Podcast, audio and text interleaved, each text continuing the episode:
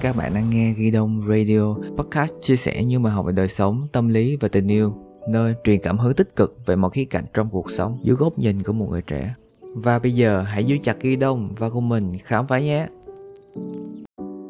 Có bao giờ bạn tự hỏi vì sao khi bạn đưa người nhà bị nạn, bị bệnh hay gì đó vào bệnh viện nhưng y tá, bác sĩ lại rất vô tư, bình thản khi thấy người bị nạn đang đau đớn khi đi đường và dừng đèn đỏ, bạn thấy những đứa trẻ xin tội nghiệp đứng giữa trưa hè nắng gắt xin từng đồng bạc lẻ.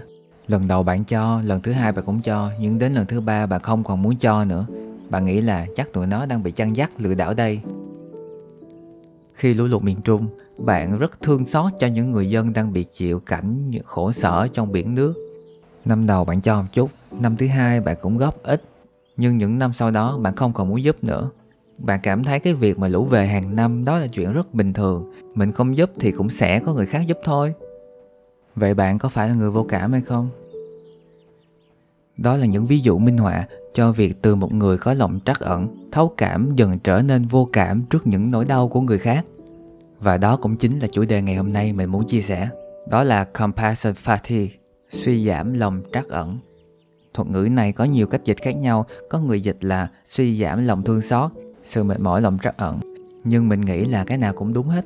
Đây là một loại chấn thương gián tiếp xảy ra khi một người bị choáng ngợp quá mức do những tổn thương và đau khổ của người khác.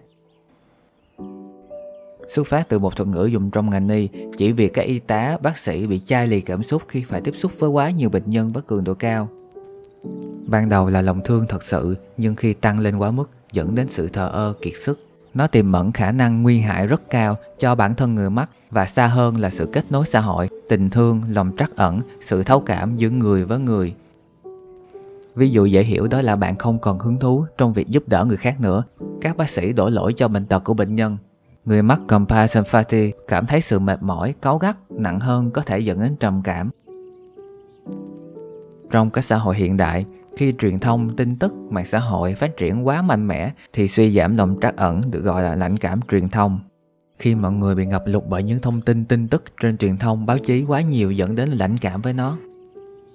Thêm một ví dụ cho bạn dễ hiểu đó là cái khoảng thời gian đầu tiên khi mà Covid bùng phát tại Việt Nam và trên thế giới thì cái thông tin tin tức về Covid ngày nào nó tràn lan trên mạng xã hội, ngày nào bạn cũng cập nhật thông tin mới về nó nhưng mà đến một cái thời điểm nào đó, khi mà cái ở Việt Nam nó bị gần dần bão hòa về cái việc tin tức và Covid, Việt Nam cũng dần khống chế được những ca dịch mới trên toàn lãnh thổ Việt Nam, thì cái việc thông tin tin tức một thời gian, trong thời gian dài đó nó bị tạm ngưng lại.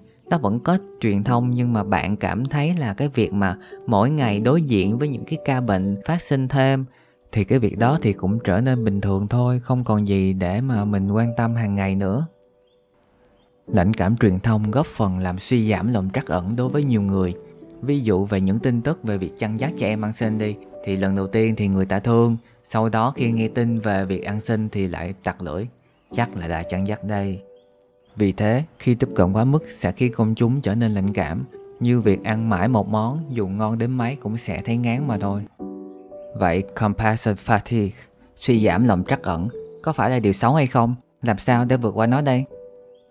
Như những gì mình đã phân tích ở trên, việc đồng cảm với nỗi đau của người khác một cách liên tục sẽ dẫn đến mất kiểm soát cảm xúc và phiền muộn.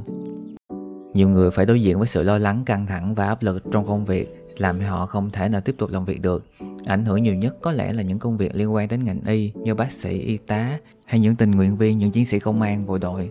Những người làm trong công việc này thì lúc nào cũng căng thẳng, mệt mỏi, nhiều lúc muốn gục ngã kiệt sức luôn vậy. Nhưng họ cũng cố gắng vì sức khỏe của người dân, vì đất nước mình vì thế mình cũng rất trân trọng những người làm trong công việc này Có một nghiên cứu khoa học về thiền đã chỉ ra các mạng lưới não bộ được kích hoạt trong quá trình thiền định với lòng từ bi rất khác với kích hoạt gắn với sự thương cảm. Kiệt sức mệt mỏi thực ra là một dạng, empathy, fatigue, thở, chứ không phải là compassion fatigue, suy giảm lòng trắc ẩn. Mình nói đến đây là các bạn đã biết cách phòng ngừa và điều trị suy giảm lòng trắc ẩn rồi phải không nào? Chính xác, đó là thiền, luyện tập chánh niệm, rèn luyện lòng từ bi và vị tha. Ngoài ra bạn nên giảm khối lượng công việc, dành thời gian nghỉ ngơi, chăm sóc bản thân, ăn uống lành mạnh và luyện tập thể thao. Nhưng với góc độ cá nhân của mình, mình nghĩ rằng lòng từ bi và vị tha sẽ mang đến những cảm xúc tích cực Vì sự thương cảm có thể làm con người mệt mỏi, nhưng lòng từ bi thì không. Cảm ơn vì đã lắng nghe. Nếu thích, hãy nhấn follow kênh podcast Ghi Đông Radio của mình. Mình là Thanh Minh. Hẹn gặp lại các bạn vào những số podcast sau.